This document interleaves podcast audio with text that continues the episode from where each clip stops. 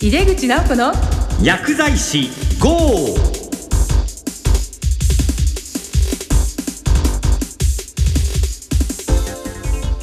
こんばんは。帝京平成大学薬学部の井出口直子です。さてこの番組は薬剤師の方々に役立つ最先端情報をお届けしながら薬剤師の皆様を応援してまいります。今月は薬剤師の臨床判断をテーマにゲストをお迎えしてお送りします。今薬科大学や薬学部では薬物治療に関わるさまざまな技能を実践できる薬剤師を積極的に養成しようとしています。その教育現場や薬剤師の職能拡大についてご紹介してまいります。この後ゲスト登場です。今日のゲストは薬学教育のもう最先鋒を行くすごい先生をお迎えしています。早速井出口直子の薬剤師 GO 始めていきましょう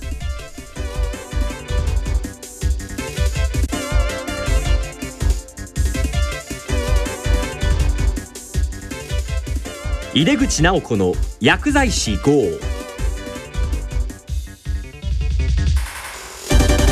この番組は手羽製薬の提供でお送りします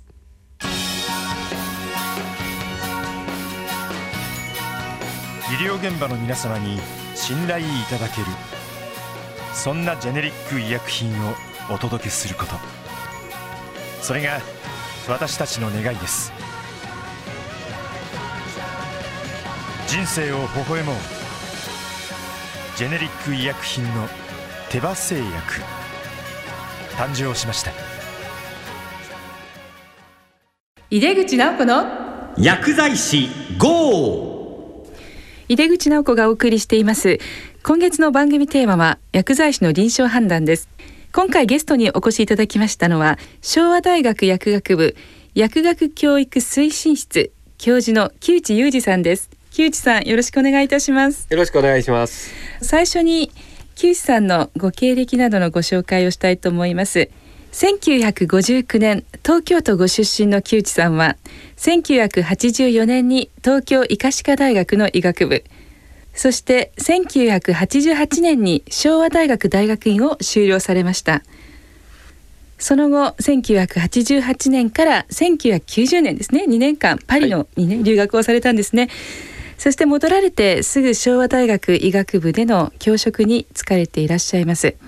その後1998年から薬学部の教授になられて、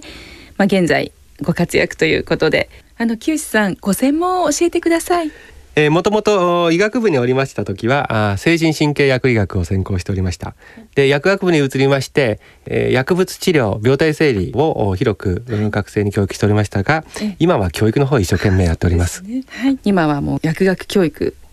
邁進されているというお立場だと思います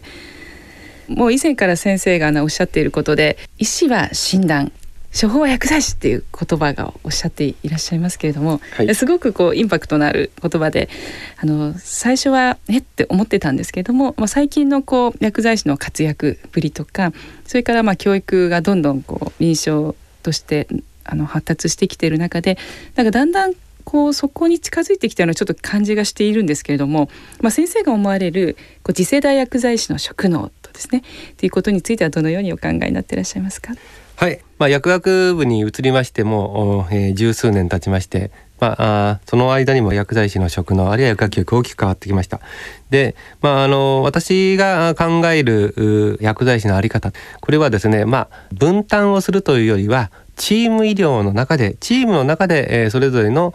職能専門能を発揮してで情報を共有し、えー連携協力して最善の医療を実践すると、えーやはりあのそこに尽きるのではないかと思います。医師は患者さんの病状を見て、え適切な判断するというのに最も力を注ぎたいしそういう教育も受けております。まあ薬物治療に対してはあの専門的な教育を受けておりませんが今までそれをせざるを得なかった、えー目の前に薬剤師さんがいなかったんですね。でもお薬学部の学生が非常にその専門教育薬について詳しいだけでなく病状や最善の薬物治療についても最近深く学ぶようになりました。まあ、EBM も含めて、えーエビデンスのある薬物治療を学ぶようになった。でそれが連携すれば、えーチームの中で、えー薬剤師が、えー最最善の医療を提案するというのはこれはもう望ましい姿じゃないかなというふうに思っております。それとともにですね医療があ今大きくそのスタイルを変えてき、えー、てます、えー、まあ俗にまあ高齢化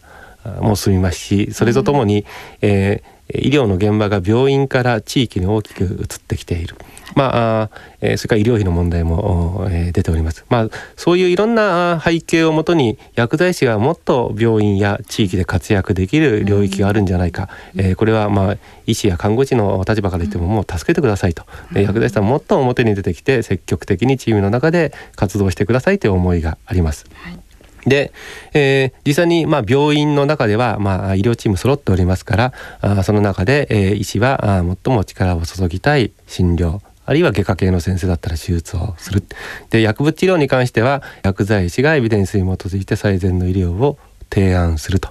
えー、ただ提案するだけで、えー、コメンテーターになって困ります。そこで、えー、本当に薬物治療を実践して効果を確認して、えー、副作用をチェックする、えー、そういうトータルな薬物治療に関わってもらいたいと思います。そして時には、うん、今今主に内服薬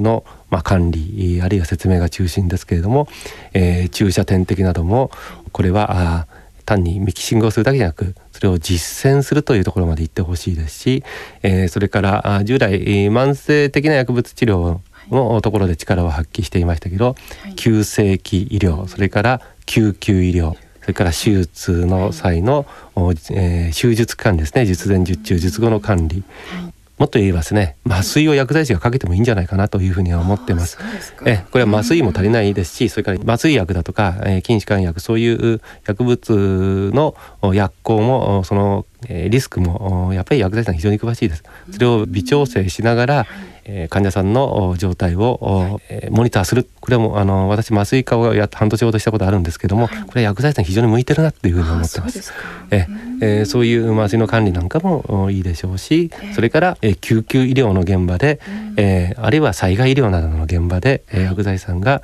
えー、その薬効の強いお薬を選択しそして、えー、それを投与する場に立ち会う、えー、そういうことももう期待しております。えー、それとともにですね地域医療はこれからの医療の大きな中心的な医療の場になります。そこで薬剤師さんが大きな力を発揮してほしいなと思います。で、えー、一つはですね、まあ、薬局で地域の方が健康相談に来る例えば頭痛がする、ね、お腹が痛い、えー、あるいは体調が悪いそのお,、えー、お話を聞きながらえー、患者さんの病状を自ら薬剤師さんが判断する。つまりどういう疾患の可能性が高いということを、えー、臨床判断する、えーえー、これはまあ症候学という領域ですけども、それもあのきちんとトレーニングすれば薬剤師さんが十分できます。その後にですね、はい、あなたはこの病気だから病院に行きなさいって全て、えー、受診勧奨してでは何にもなりません。で薬剤師さんが自ら、えー、その最善の対応を選択する、まあ、トリアージっていう最近言葉が使われますが例えば救急車を呼んでもあのすぐに緊急対応をするあるいはあ受診勧奨するというのもありますし、それから OTC を用いて薬剤師さんがそのセルフメディケーションの支援をする。セルフメディケーション薬局やドラッグストアの店頭で健康相談とか薬が欲しいっていう時のことですよね。はい、あるいは生活指導でいいかもしれません。そういう選択をすることを、えー、責任を持って実施するということですね。一番、うん、トータルで考えると重要なのはプロフェッショナリズムって言葉が最近あるんですけれども、はい、まあ、えー、医療の担い手として患者さんの命や人生に責任を持って判断し実施すると、えー、そういう思いですね。そういうプロフェッショナリズムを持って地域の住民の方の健康管理をしていただく。そうすると今診療所や病院にかかってた地域の健康を害した方の、えー、かなりの割合の人が薬局で、えー、プライマリーケアを受けてそこで健康回復するそういう場になるんではないかと思ってます。まず薬局に行くという時代にほとんどなっていくべきだということですよね。あの医師もですね、あの、えー、まあ軽疾患の多くをその外来で抱えて細かい検査や治療を必要とする人の時間が取れないという、うん、そういう現状もございます。えー、そういう点にとってもあのより医師が本当に必要とする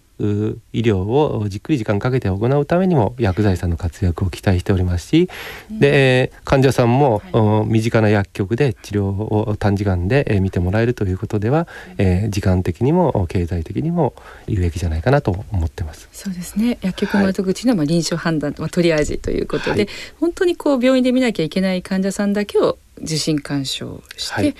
ただ軽医療かどうか本当の重症な病気の初期症状かどうかを判断することができなければ、これは医師としても、えー、やはり薬剤師さんに任せることは、えー、ためらうんじゃないかということでそういう意味でも臨床判断を、はい、えー、しっかりできるトレーニングが必要じゃないかなと思います。今大学教育でもその、はい臨床判断っていうのはすごくこう進んでやってらっしゃるんですか？そうですね。あの、まあ、コアカリキュラムの中に、えー、えー、その症候から病病気を判断するという項目がございます。もともとそういうあの、えー、教育の経験が薬学の中になかったのでやっと立ち上がったという段階かと思いますが、えー、そういう教員あるいは、えー、教育のプロセスがカリキュラムとして整ってきておりますので、えー、だいぶ進んできたんじゃないかというふうに思ってます。そうですか。ラジオを聞きの方ははもうすでに薬剤師として、はい、まあ、4年生を修了された方がまあほとんどなんですけども、ま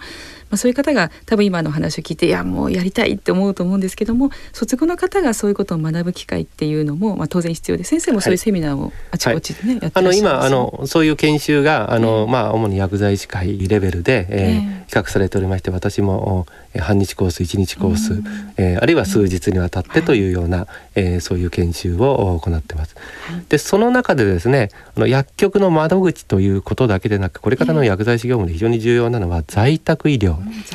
えー、在宅医療に関わる、はい、えー、研修も合わせて行ってます。はいまあ、具体的に言いますと、えー、患者さんのお宅に伺いますと薬剤師先が、えー、患者さんの前で患者さんの状態を判断しなきゃなんない、はい、そうしますと、うん、えー、単に薬を持ってって説明するだけでは不十分で、うん、患者さんの病状を判断するでは血圧とか、脈を取ったり、あるいは聴診を行ったり、つまりバイタルサインフィジカルアセスメントを行いそしてそこで自ら判断をして、えー、時にそこでまた注射などが必要になるかもしれません。あるいは患者さんが急変した時に、その時の緊急の対応も必要になるかもしれません、あるいは病状が大きく変わった時に自らの判断で薬物を選択して治療を投与するということも必要となるかもしれません。そしてその情報を簡潔にあるいは早急に地域の医療チーム、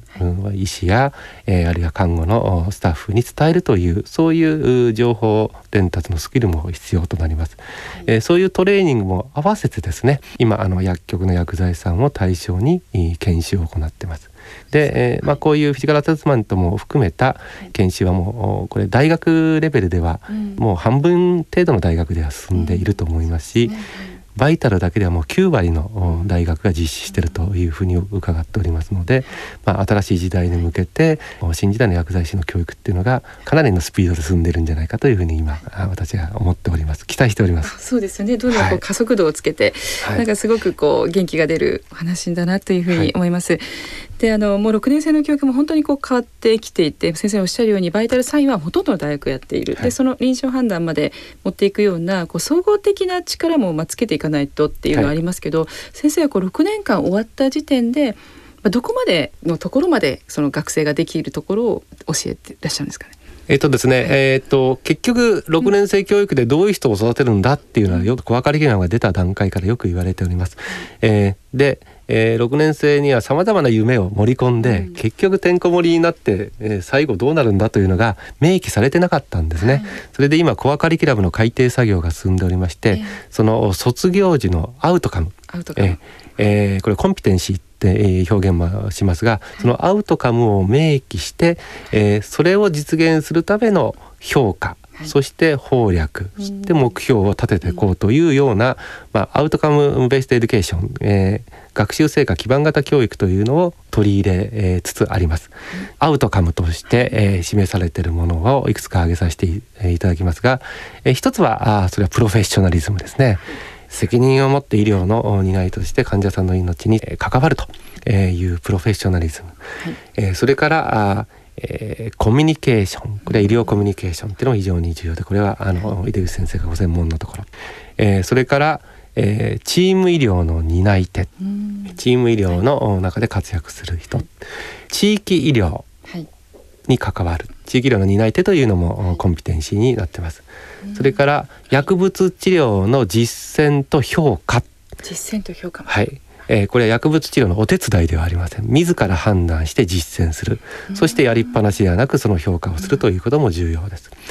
えー、そして、えー、障害教育研究ということも次世代の医療に、えー、関わるという意味では、はい、あるいは次世代の医療に、えー、キャッチアップするという意味では、えー、これは卒業後の研究あるいは教育に関わるということも重要だということで、まあ、今挙げたようなものがこれからコアカリキュラムが改定される時にアウトカム。すなわちこういう人を育てるために薬学教育が、構築されてるよということを社会にそして学生にそして、えー、次に医療を目指す高校生以下の、えー、生徒さんや親御さんに示すというような形になっていくと思います。あの今言ったようなことで少し、えー、次世代の、えー、薬剤師教育、はい、あるいは薬剤師の姿が目に見えてきたんじゃないかと思います。うん、そうですね。なんかあの、今のアウトカムを聞かせていただくと、本当にこう6年生を出た薬剤師はもうすぐにこう即戦力ですし。もう次世代を担うっていうのが本当よくわかります。なんかすごく楽しみになってきました。はい、えー、まだまだあのお話たくさんねお聞きしたいんですけども残念ながらなんか時間が来てしまいましてこれからでもとっても元気の出るお話をいただきました。私も大学教育に関わるものとして頑張っていきたいと思います。今日は本当に木内さんありがとうございました。ありがとうございました。ありがとうございました。高度医療の薬から生活習慣病の薬までさまざまな医療の現場にジェネリック医薬品で貢献すること。それが私たちの願いです。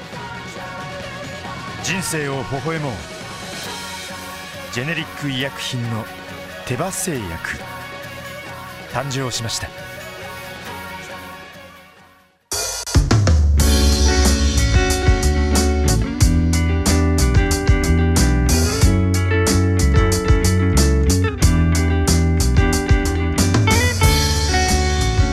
平成大学井出口直子がお送りしてきました。井出口直子の薬剤師 GO いかがでしたか？今回は薬剤師の職能について昭和大学薬学部教授の木内裕二さんにお越しいただきました。木内さんの話プロフェッショナリズムいいお話でしたね。薬剤師が責任を持って判断をして実行する。そしてそれを医師や看護師薬剤師メディカルスタッフ一丸となって患者さんのためにより良い医療をやっていく。そういう時代になってきました。さてこの番組は毎月第2第4水曜日夜8時40分から放送しています。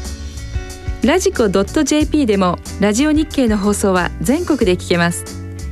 またこの番組は放送後にオンデマンドポッドキャストを配信しています。ぜひご利用ください。番組へのご意見メッセージは番組ホームページの方にぜひお願いいたします。お待ちしています。次回は6月27日の放送です。ゲストは薬剤師の酒井美智子さんを予定しています。薬局薬剤師のフィジカルアセスメントにスポットを当ててお送りします。どうぞお楽しみに。それではまた井出口直子でした。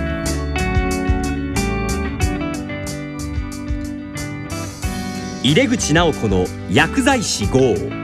この番組は手羽製薬の提供でお送りしました。